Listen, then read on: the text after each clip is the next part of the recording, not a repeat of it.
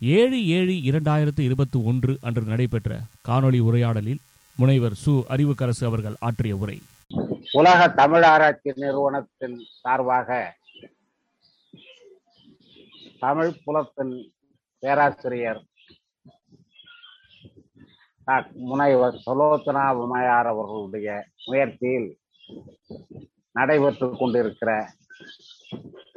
கலைஞர் அவர்களின் பன்முகா ஆளுமை பற்றிய இந்த கருத்தரங்கத்தில் எனக்கும் பேசுவதற்கான ஒரு வாய்ப்பினை உருவாக்கி கொடுத்தமைக்காக தொடர்புடைய அனைவருக்கும் என்னுடைய நன்றியை வணக்கங்களை தெரிவித்துக் கொள்ள விரும்புகிறேன். அறிமுகத்தில் எடுத்து காட்டியதை போல நான் அரசு அலுவலராக இருந்து பணி நிறைவுக்கு பின் எழுதத் தொடங்கியவன்.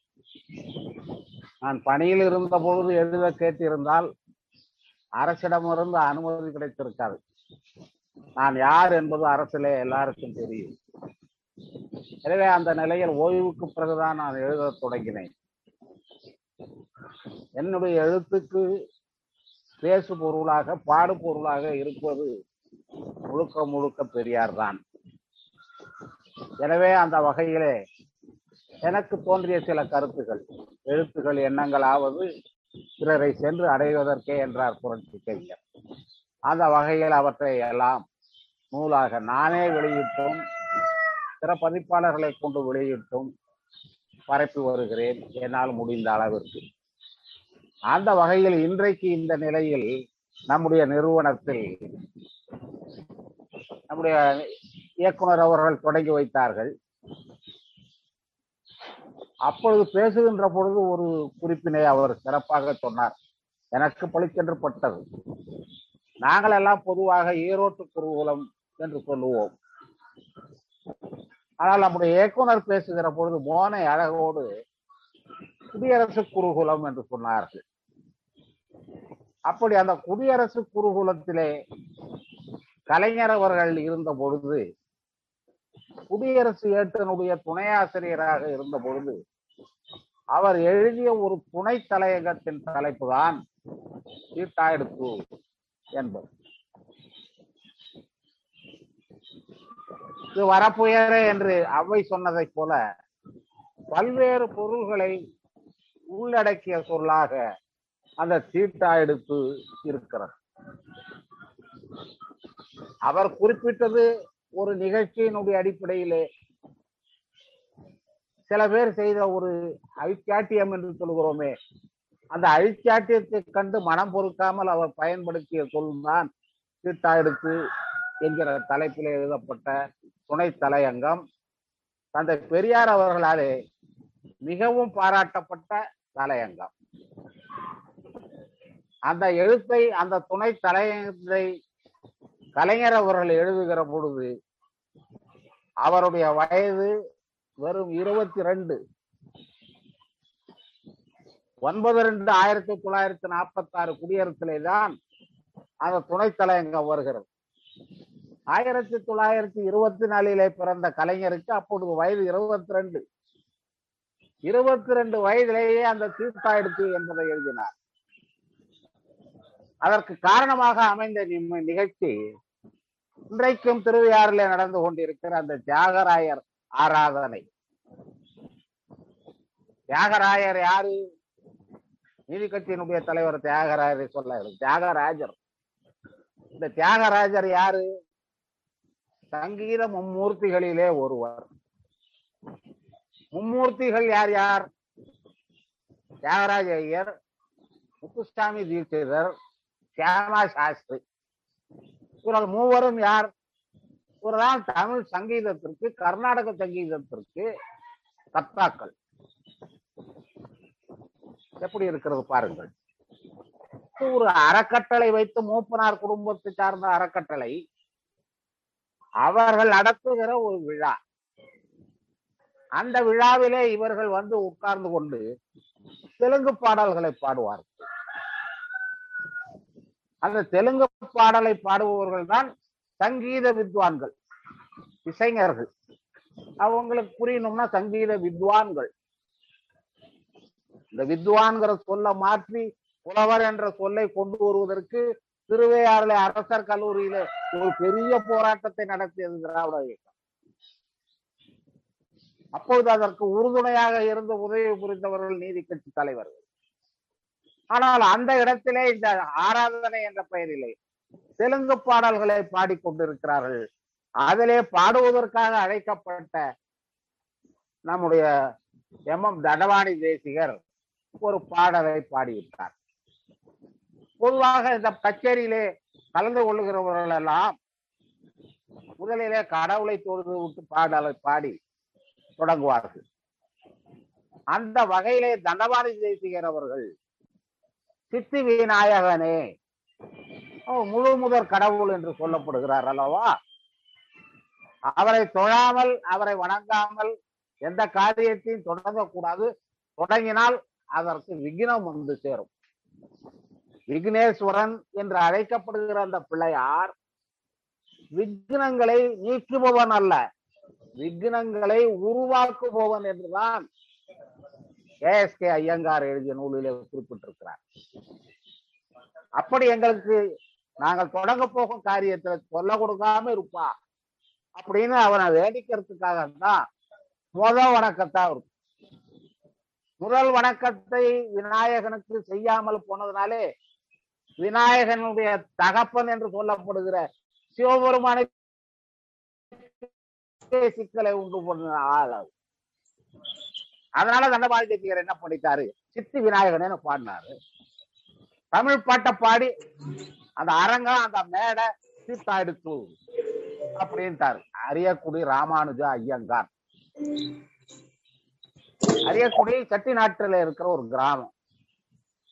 அதை சேர்ந்த ஐயங்கார் அழகப்ப செட்டியார் குடும்பத்தை நாட்டுக்கோட்டை நகரத்தார் குடும்பத்தினுடைய பண உதவியினாலே பிழைத்து வருகிற ஒரு குடும்பத்தை சார்ந்த ஆள்.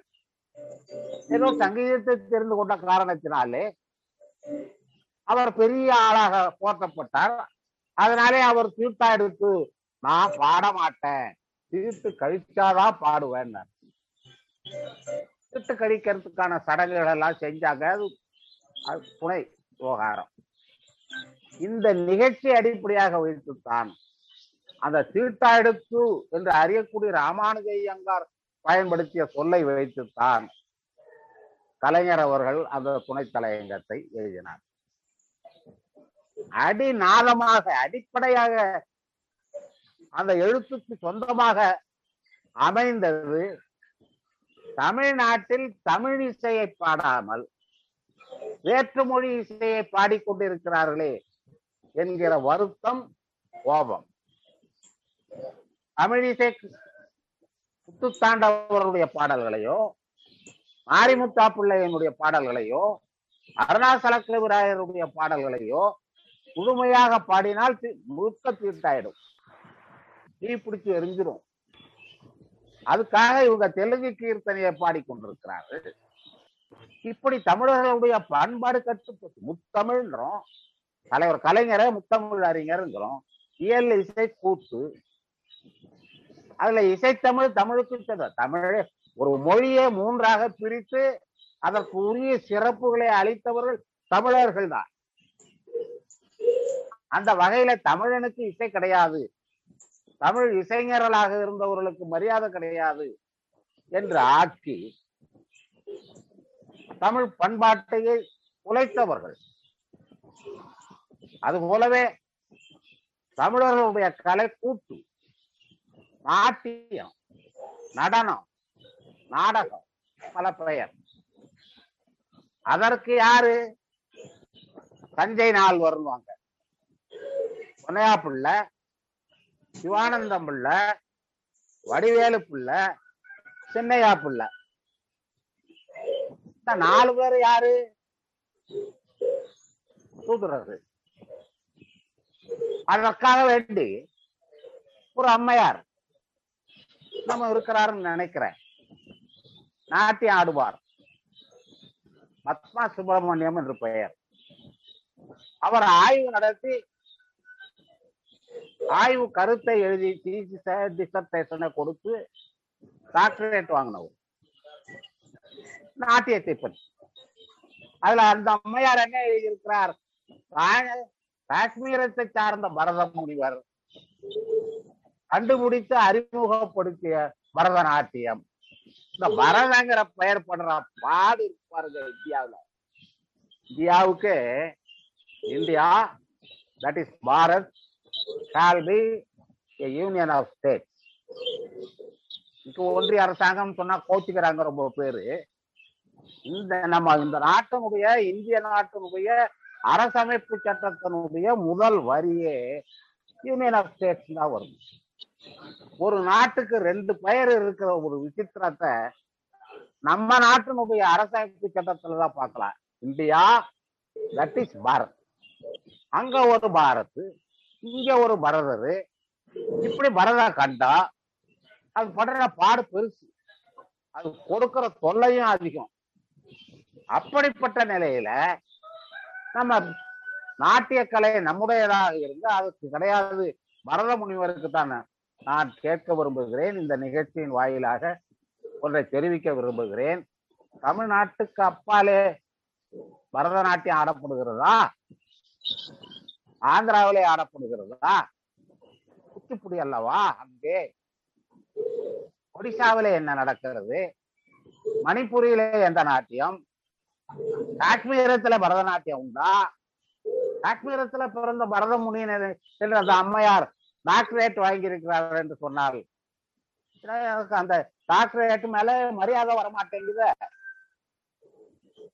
அப்படி தமிழ் பண்பாட்டை சீரழிக்கிற சிதைக்கிற இவர்கள் அவர்கள் ஏதோ ஒரு இது தமிழன் நாட்டில் தமிழன் பணத்தில் தமிழன் அழைக்கப்பட்டு பாடுகிற பொழுது தமிழ் பாட்டு பாடியதற்காக சீட்டா எடுத்து என்று சொன்னார்கள் என்று சொன்னால் ஏற்பட்ட கோபம் தான் இந்த எழுத்து காரணம்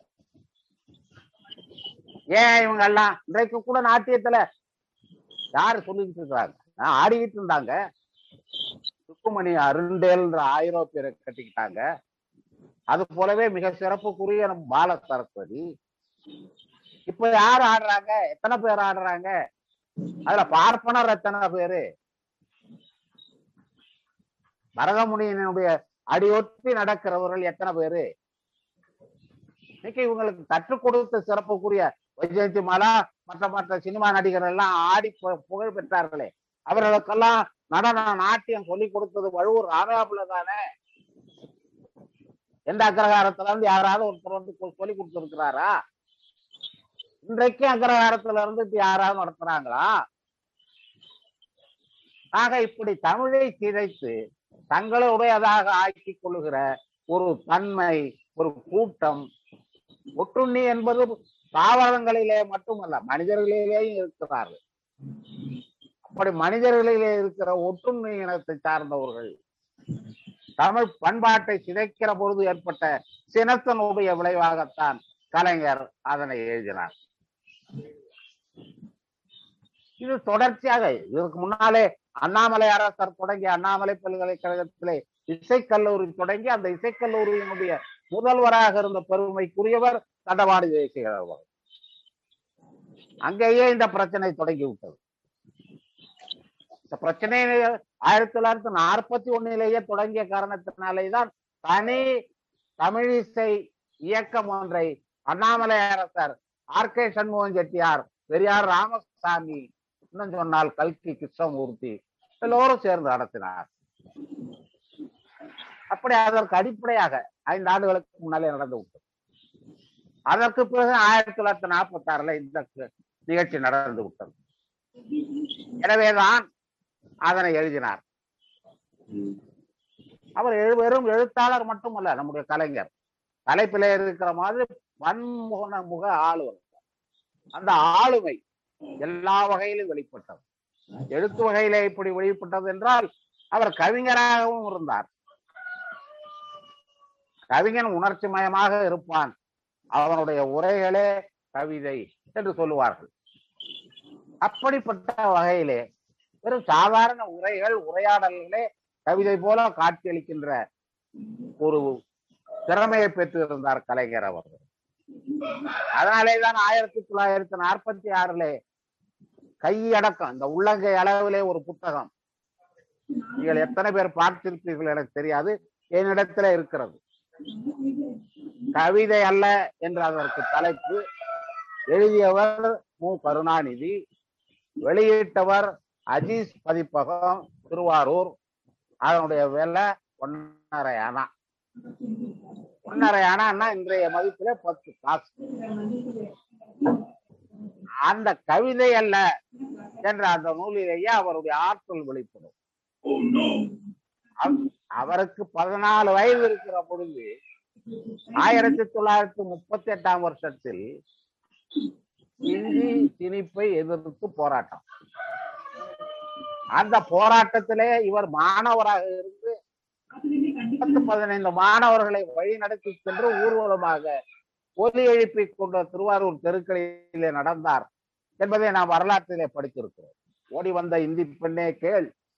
நீ நாடி வந்த நாடு இது அல்லவே. என்ற முழக்கத்தோடு அவர் ஊர்வலம் போனார். வரலாறு பதிவு செய்து விட்டிருக்கிறோம் வாருங்கள் எல்லோரும் இந்தி போருக்கு சென்றுடுவோம். வந்திருக்கும் இந்தி பேயை விரட்டி திரும்பிடுவோம். இதுவும் அந்த பாடலில் வருகிற வரிகள் தான் அதிகமாக பிரபலமாகாத வரிகள். அதிகமாக பேசப்படாத வரிகள். இன்னைக்கு தமிழ்நாட்டில் ஆதிக்கமா? நீங்கள் எல்லோரும் வாருங்கள் நாட்டினரே என்று புரட்சி கவிஞர் ஆயிரத்தி தொள்ளாயிரத்தி முப்பத்தி எட்டுல எழுதிய பாடல். வழிநடைப்படையினுடைய நடைக்கு அந்த வா ஒலி இசை முழக்கங்களுக்கு தக்கவாறு நடைபோடுவதற்காக எழுதப்பட்ட பாடல். அதே கருத்து துணிக்கிற வகையிலே நம்முடைய கலைஞர் அவர்கள் நம்முடைய பதினான்காம் வயதிலே பாடல் யாரோ ஒரு அம்மையார் குழந்தையே பெற்றுக்கொள்ளாத ஒரு அம்மை மூணு வயது குழந்தைக்கு பால் கொடுத்த காரணத்தினாலே பாடுகிற ஆற்றல் பெற்று அவன் பாடினான் என்று இன்றைக்கும் நாம் பால் உற்சவம் நடத்தி கொண்டிருக்கோம் திருமுலைப்பால் உற்சவம். அந்த மாதிரி பார்வதியிடம் ஞானப்பால் கொடுத்து சம்பந்தனை போல பாடல் பாடியவர் அல்ல கலைஞர். ஆனால் பதினான்கு வயதிலேயே இப்படிப்பட்ட உணர்ச்சி பூர்வமான கவிதைகளை எழுதுகிற ஆற்றலை அவர் வைத்திருந்தார் என்பதிலே தான் கலைஞர் தனித்து விளங்குகிறார். வயது வந்த பிறகு அறிவு வந்த பிறகு படிப்பு வந்த பிறகு தங்களுடைய திறமையை வெளிக்காட்டுவது என்பது எல்லாருக்கும் அதிலே குறிப்பாக பலருக்கு கை வந்த கலை. ஆனால் இவர் விளையும் பயிர் முளைய முளையிலேயே தெரியும் என்றார்களே. அந்த வகையிலே தனது பதினான்கு வயதிலேயே பாடல் எழுதினார். நாற்பத்தி ஆறு வயதிலே நாற்பத்தி ஆறாம் ஆண்டிலே அவர் வெளியிட்ட கவிதை அல்ல என்கிற அந்த கவிதையிலே அந்த கவிதை நூலிலே ஒரு கவிதை. இருபத்தி ரெண்டு வயதிலே அவர் எழுதிய கவிதை. வேதம் என்றும் வேள்வி என்றும் விளம்புகின்ற கூட்டந்தனை விறகு ஒடித்து வருவது போல் விழா எலும்பு ஒடித்து வருக. இரணியன் தன்னுடைய படையினருக்கு சொன்னதாக எழுதியிருப்பார். எவ்வளவு அற்புதமான சொல்லாற்றல் பாருங்கள். அதிலேயே என்ன ஒரு கவிதை. பெரியார் வெண்டாடி அசைந்தால் போதும். கஞ்சாடை தெரிந்தால் போதும். கருப்புடை தரித்தோர் உண்டு. நறுக்கியே திரும்பும் வாழ்வு. இது அவருடைய இருபத்தி ரெண்டாம் வயதுல எழுதிய பாடல். திராவிடர் கழகம். ஆயிரத்தி தொள்ளாயிரத்தி நாற்பத்தி ஆறுல தான் கருப்பு உடைய திராவிடர் கழகத்துக்காரர்கள் சீருடையாக தந்தை பெரியார் அறிவித்தார். உடனே அதற்கான ஒரு பாட்டு. அதை இப்படி சொல்றார். கஞ்சாடை தெரிந்தால் போதும் வெண்தாடை அசைந்தால் போதும் கருப்புடை தரித்தோர் உண்டு நறுக்கியே திரும்பும் ஆட்கள் எப்பேற்பட்ட ஆற்றல் எப்படிப்பட்ட கோபம் கொப்பளிக்கும் பொருட்கள். அத்தனைக்கு அடிப்படை அவருக்கு இருந்த இனமானம். இனமானம் அதனாலதான் அவர் சொன்னார் உங்களை சுருக்கமா அறிமுகப்படுத்துங்களேன்னப்போ மானமிகு சுயமரியாதைக்காரன் மானமிகு சுயமரியாதைக்காரனாக அவர் இருந்த காரணத்தினால இதை இப்படியெல்லாம் எழுதினார். இள வயதிலேயே எழுதினார். இன்னொரு பாடல். பூக்காட்டில் விளையாடும் தென்றல் அல்ல நாங்கள். சாக்காட்டில் மோதி சடுதியில் காய்ச்சிடுவோம் சும்மா மேடையில சும்மா பேசிக்கிட்டு இருக்கிற ஆளு நினைச்சீங்களா? செயல காட்டுவோங்கிற. அதை இப்படி எழுதுகிறார்? எழுச்சுமிக்க இனமானம் கொப்பளிக்கும் கவிதைகள் அவருடைய கவிதைகள். அந்த ஆற்றலை அவர் எங்கே பெற்றார்? ஒரு முறை அண்ணா மகிழுந்தலை போய் கொண்டிருக்கிறார். பின்பக்க இருக்கையில கலைஞரும் நாவலர் நெடுஞ்செழியன் அவர்களும் பயணிக்கிறார்கள். இவர்கள் ரெண்டு பேரும் பின்னாலே இருப்பவர்கள் பேசிக்கொண்டு வருகிறார்கள். அகம்னா என்ன புறம்னா என்ன அகநானூறு புறநானூரை வைத்து. அகம்னா என்ன? புறநானூறு புறம்னா என்னன்னு. இவங்க ரெண்டு பேரும் அவங்க அவங்களுடைய அறிவுக்கு எட்டியவாறு வாதம் செய்து கொண்டு இருக்கிற பொழுது அண்ணா திரும்பி சொன்னாராம் அகம் என்றால் பகிர்ந்து கொள்ள முடியாதது. புறம் என்றால் பகிர்ந்து கொள்ள முடிந்தது. பகிர்ந்து கொள்ளக்கூடியது. ரொம்ப சுருக்கமா சொல்லிட்டார் அண்ணா அந்த அகப்பாடல்கள் நம்மகிட்ட நிறைய. என்ன டாக்டர் மூவா எழுதியிருக்கிறார். மொத்தம் ரெண்டாயிரத்தி முன்னூத்தி ஐம்பத்தோரு சங்க பாடல்கள் என்று சொன்னால் அதுல அகப்பாடல்கள் ஆயிரத்தி எண்ணூத்தி அறுபத்தி ரெண்டு இருக்கிறது என்கிறார். அக வாழ்க்கையை களவியல் கற்பியல் என்று பிரித்து பழகியவன் தமிழர். இப்போ என்ன ஆயிப்போச்சு? அரேஞ்சு மேரேஜ்ங்கிறான் பெற்றோர்களாக பார்த்து பெரியோர்களால் நிச்சயித்து அவர்களால் கொல்லப்பட்ட நேரத்துல கன்னிகாதானம். இதெல்லாம் என்னென்னமோ ஏழு எட்டு வகை. அப்படிப்பட்ட நிலை வந்திருக்கு. இதையெல்லாம் அவர் வந்து தன்னுடைய சங்கத்தமிழ் அந்த நூல்ல அது தெளிவா எழுதியிருப்பார். உரை எழுதுகிற போது. பரிசம்ங்கிற ஒரு சொல்ல அவர் பயன்படுத்தியிருப்பார். வழக்குல பரியம்னு வாங்க நான் ஒரு திருமண பத்திரிகையில பரியம்னு எழுதியிருந்தான். அதை பிழை திருத்தி மெய்ப்பு திருத்தி தரும்போது பரிசம்னு திருத்தினேன். அந்த அச்சகத்தினுடைய உரிமையாளர் ஒரு தமிழாசிரியர் பணியில இருக்கிறார். அவரே இது தொழில் நடத்திக்கிட்டு இருந்தார். பழையபடி பரிசம் என்பதை மாற்றி பரியம்னு சொல்றார் என்னையானா அப்படித்தாங்க சொல்றாங்கிறார் சொல்றான் சரியா நீ தமிழ் பிடிச்ச ஆளு தானே அது என்ன சொல்? பரிசம் அல்லவா? அப்படின்னாக்கா பேங்கிறார். அந்த பரிசம் என்கிற சொல் பரிசம் இஸ்ஸ முன்னாடி போட்டு சமஸ்கிருத சொல். அந்த பரிசம்ங்கிற சொல்லு தொடுவது. பரிசம் பரிசம் தொடர்றது. தொடரணும்னா தொகை தரணும். பள்ளி சத்தம் போடும். நமக்கு நிறைய பயம். கண்டதையும் பயந்துகிட்டு இருந்தோம். இருக்கிறோம். பள்ளி சொல்லுக்கு பலன். காலண்டர்ல பின்னாடி அச்சடிச்சா போட்டு வச்சுக்கிட்டு இருந்தான் இப்பவும் வித்துக்கிட்டு இருக்கிற பஞ்சாங்கத்துல அது பதிவு வச்சிருக்கான். எந்த திசையில இருந்து சத்தம் கேட்குதோ அதுக்கு தக்க மாதிரி பலன். அந்த பள்ளி நம்ம மேல விழுந்து போச்சுன்னா அதுக்கு தக்க மாதிரி ஒரு பலன். நான் என்னுடைய நண்பர் ஒருத்தர் சொல்லுவாரு அது தனக்கு வேண்டாத ஒரு நண்பரை பத்தி. அவங்க காலில் விழுந்தாலும் மரணம். தலையில விழுந்தாலும் மரணம்னுவாரு பள்ளிக்கு அந்த மாதிரி. இப்படி பள்ளி விழுறதுக்கு பலன் பள்ளி சொல்லுக்கு பலன். ஏன்டா பள்ளி சத்தம் போடுது? தங்க தமிழ் நூல்ல கலைஞர் எழுதியிருக்காரு. நம்ம தங்க தமிழுக்கு அர்த்தம் எழுதுகிற போது எழுதுகிறார். என்ன எழுதுறாரு? அது உறவுக்கு பள்ளி அழைப்பதற்கான சத்தம் ஓசை. அதை இவன் என்ன பண்றான்? இவன் எதிர்காலத்தை நிர்ணயிக்கிற ஓசைங்கிற மாதிரி கையாண்டுகிட்டு இருக்கான் இதையெல்லாம் ரொம்ப அருமையாக அம்பலப்படுத்தியிருப்பார் கலைஞர் தன்னுடைய தங்கத்தமிழ். அது அந்த வகையில ஒரு சிறப்பான உரையாசிரியராக கலைஞர் அவர்கள் விளங்கி கொண்டிருக்கிறார்கள். அது போலவே குரலோவியம் எழுதினார் தொல்காப்பிய பூங்கா எழுதினார். அதுல கவனிச்சிருக்கலாம் நீங்க தொல்காப்பியத்துல. சிரிப்பு வருகிற நான்கு இடங்களை தொல்காப்பியர் எழுதியிருக்கிறார்.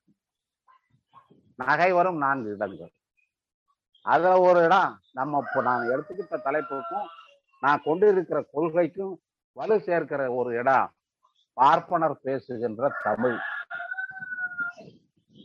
சுப்பிரமணிய சாமி பேச்ச கேட்டு பாருங்களேன். விளங்குமே.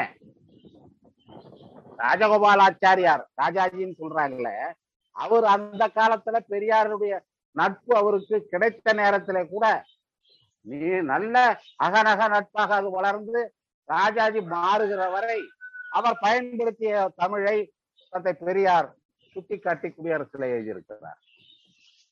அப்படி இவர்களுடைய தமிழ் சிரிப்பு வருகிற இடமாக இருந்தது இன்றைக்கும் இருக்கிறது. தொல்காப்பியம் எப்போ? நாம ரெண்டாயிரத்தி சொச்சோங்கிறோம் சிலர் மூவாயிரத்து சொச்சோங்கிறாங்க. அது அது இந்த கால கணக்கெல்லாம் வேண்டாம் அறிவியலோடு ஒத்து வரல. எனக்கு இருக்கிற ஆசையில நான் என்ன வேணாலும் சொல்றேன். ஆயிரக்கணக்கில் வாசகங்கள் வருஷங்களை போட்டு. ஆக அத்தனை ஆண்டுகளுக்கு முன்னாலேயே குறைஞ்சது ரெண்டாயிரத்தி ஐநூறு ஆண்டு நிற்பிங்க. ரெண்டாயிரத்தி ஐநூறு ஆண்டுகளுக்கு முன்னாலேயே இந்த பார்ப்பனர்கள் என்ன தமிழ் பேசினார்களோ அந்த தமிழை இன்றைக்கும் பேசிக் கொண்டிருக்கிறார்கள். அதனாலேதான் அவர்கள் சனாதனிகள். சனாதனம் என்றால் மாறாது. ஆனால் மாறுவது ஒன்றே மாறாது. மாறிக்கிட்டே இருக்கு இந்த உலகம். ஆனாலும் அவர்கள் மாற மாட்டார் அவருடைய கருத்தும் மாறவில்லை. செயலும் மாறவில்லை. அதை இன்றைய வரைக்கும் அவர்கள் எழுதித்துக் கொண்டிருக்கிறார்கள். அப்படிப்பட்ட பல உணர்வுகளை தன்னுடைய பாடல்களிலே வெளிப்படுத்திய தலைவர் கலைஞர் அவர்கள் சிறப்பான முறையிலே தன்னுடைய தொடக்க காலத்தை வைத்திருந்தார் என்றாலும் கூட ஆயிரத்தி தொள்ளாயிரத்தி அறுபத்தி ஏழிலே அவர் ஓரளவிற்கு வளர்ந்து அரசியலிலே ஒரு பெரியவராக பரிணமித்த பிறகு பல அவர் அமைச்சராக இருந்த காலத்துல பல கவியரங்கங்களுக்கு அவரை தலைமை தாங்க கூப்பிடுவார்கள். அதுல போவார் அதுல எனக்கு நீண்ட நாளாக இருக்கிற ஒரு வருத்தம் என் மனதுல வச்சிருக்கிற வருத்தத்தை இந்த சந்தர்ப்பத்துல வெளிப்படுத்தலாம்னு நினைக்கிறேன். அவர் அதிகாரத்திலே இருக்கின்ற போதுதான் கவி அரங்கத்திற்கு தலைமை தாங்க அவர் கூப்பிடப்படுவார். அவருக்கு பெருமை அளிப்பதற்காக அல்ல அவர் உட்கார்ந்திருந்த நாற்காலிக்கு பெருமை அளிப்பதற்காக. இதுல ஒன்றிய அரசு நடத்தி கொண்டிருக்கிற அகில இந்திய ரேடியோ இருக்கிறதே அது இந்த காரியத்தை ரொம்ப கச்சிதமாக எல்லா ஆண்டுகளும் செய்தது. அவர் முதலமைச்சராக இருக்கிற போது கவியரங்கங்கள். அது தை முதல் கவி கவியரங்கமானாலும் சரி சித்திரை முதல் கவி கவியரங்கம் ஆனாலும் சரி அவரை கூப்பிடுவார்கள். அந்த பதவியில் அவர் இல்லாத பொழுது வேற யாரையாவது கூப்பிட்டு நடத்தி அப்படிப்பட்ட கவியரங்கத்திலே தலைமை தாண்டி பேசுகின்ற பொழுது அவர் தன்னுடைய கவிதைகளை பற்றி ஒரு சுய மதிப்பீடு செய்தார். அந்த சுய விமர்சனத்துல பேசுகிற போது அற்புதமா சொன்னார். யாப்பின்றி போனாலும் போகட்டும். நம் நாடு மொழி மானம் உணர்வெல்லாம் சாப்பின்று போதல் கூடாது. யாப்பு இலக்கணப்படி அவர் கதை எழுதல. புது கவிதைங்கிற பேர்ல என்னென்னத்தையோ அவங்க எழுதிக்கிட்டு இருக்கிறாங்க. இது யாப்பு கிடையாது தலை கிடையாது தட்டும் தொடர் தட்டும். இப்படி எல்லாம் பேசிக்கிட்டு இருப்பாங்க. இப்ப இன்னும் பேசிக்கிட்டு இருக்காங்க. அந்த புது கவிதைக்கு ஒரு மரியாதை தராத ஒரு தன்மை இங்க மட்டும் இல்ல அமெரிக்காவுல கூட இருந்தது. வால்ட் விட்மன் தன்னுடைய கவிதைகளை எழுதுகிற போது நக்கல் அடித்தவங்களா இருக்காங்க. என்னையா கவிதைன்னா இங்கிலீஷ்ல எழுதணும்னா அதுக்குன்னு சில இலக்கணம் சில பாடல் முறைகள்லாம் இருக்கு. அந்த முறைகளை எல்லாம் விட்டு விட்டு நீ பாட்டுக்கு ஒரு இஷ்டத்துக்கு எழுதிய அப்படின்னு அவரை குறை சொன்னவங்க எல்லாம் இருக்காங்க. ஆனால் இன்றைக்கு அந்த கவிதைகள் அந்த சானட்டுகள் எல்லாம் இன்றைக்கு காணோம். அவருடைய வாழ்க்கையினுடைய கதை கவிதை அவர் கையாண்ட அந்த புது கவிதை நடை அருமையாக இருக்கிற கருத்துக்களை தெரிவிப்பது தெரிவிப்பது என்ன அருமையா எழுதினார் அவரு? உழைப்பாளர்களை பற்றி எழுதும் போது ராம் பிட் அரோமா இஸ் ஸ்வீட்டர் தான் இவர் பிரேயர்னர் உன் ஜபத்தை விட இறைவனிடத்திலே நீ இறங்குகிறாயே அதை விட இனிமையானது. உழைக்கிற தொழிலாளியின் அக்குளில் இருந்து அடிக்கிற நாற்றம். ராம்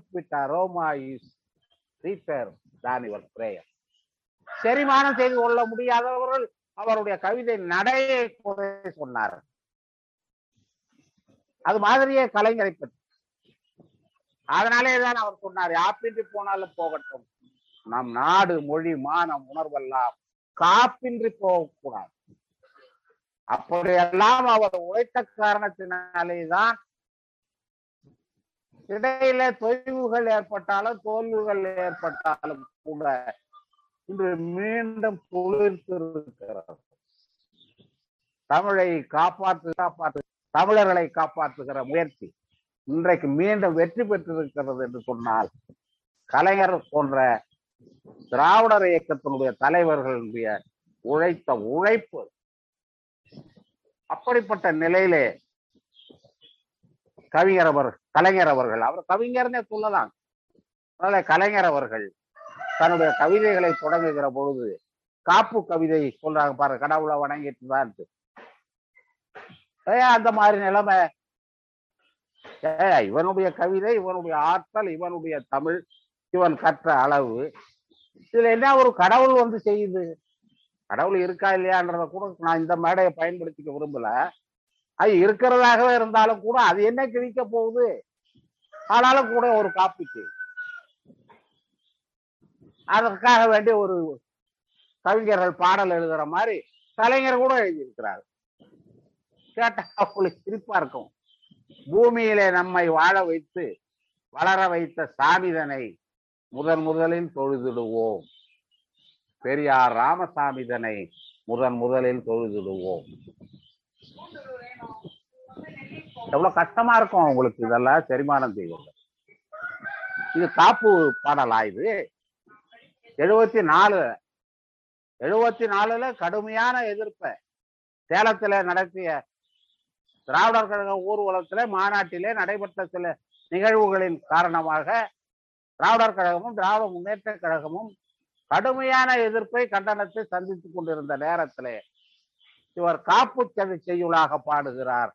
சாமிதனை தொழுதிடுவோம். ராம சாமிதனை தொழுதிடுவோம். யார் அவரு?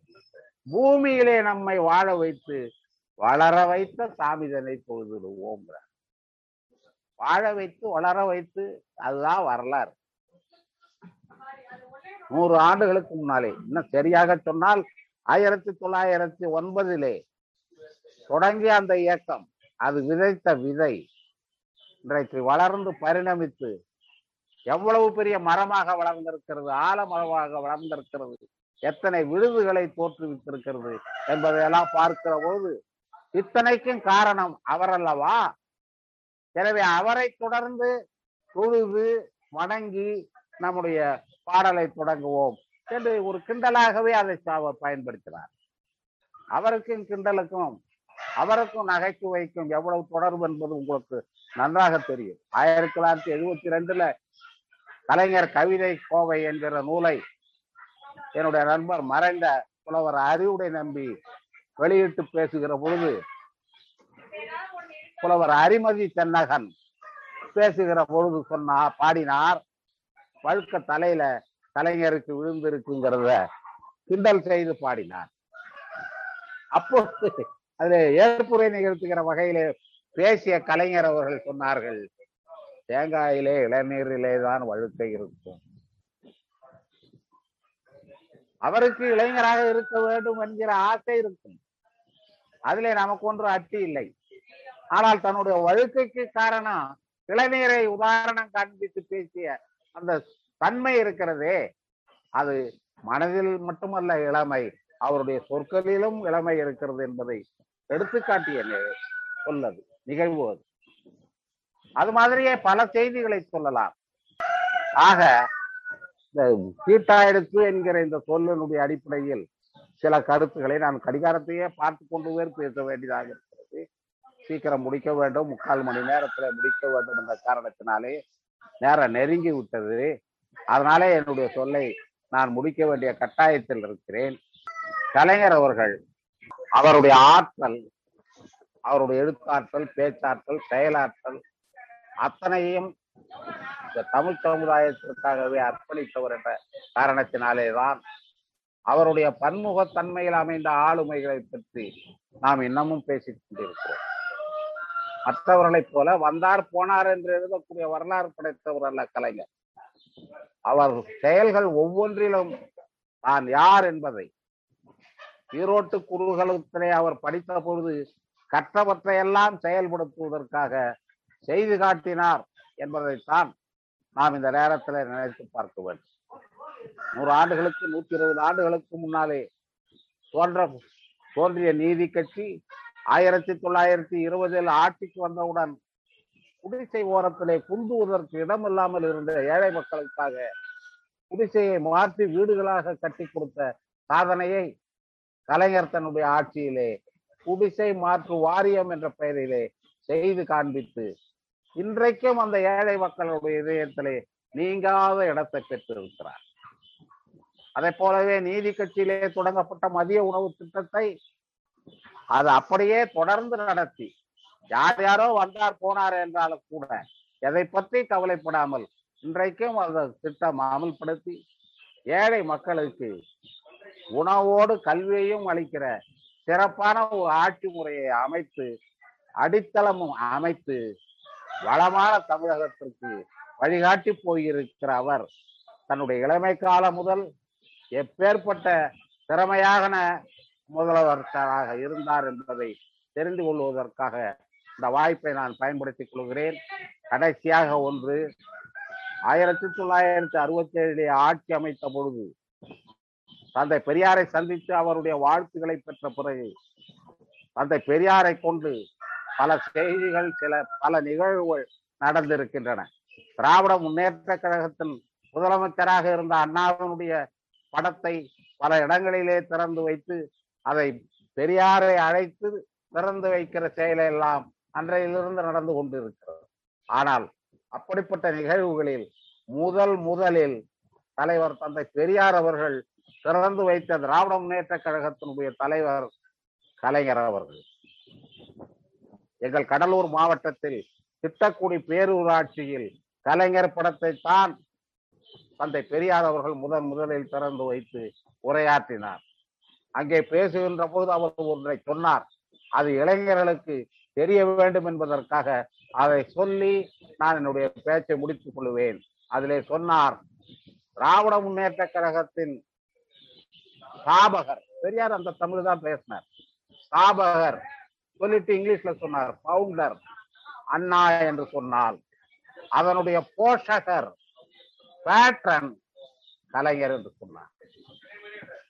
திராவிட முன்னேற்ற கழகத்தை அண்ணா தொடங்கி இருக்கலாம் ஆனால் திராவிட முன்னேற்ற கழகத்தை வளர்த்த பெருமைக்கு சொந்தக்காரர் கலைஞர் என்பதை இவர்களையெல்லாம் வளர்த்து இந்த திராவிடர் இயக்கத்தை எல்லாம் வளர்த்து புகழ்பெற்ற தந்தை பெரியார் குறிப்பிட்ட சொற்கள் அவர் அப்பேற்பட்ட சத்து சிறப்புக்குரிய கலைஞரை நாங்கெல்லாம் என்ன பேச முடியும்?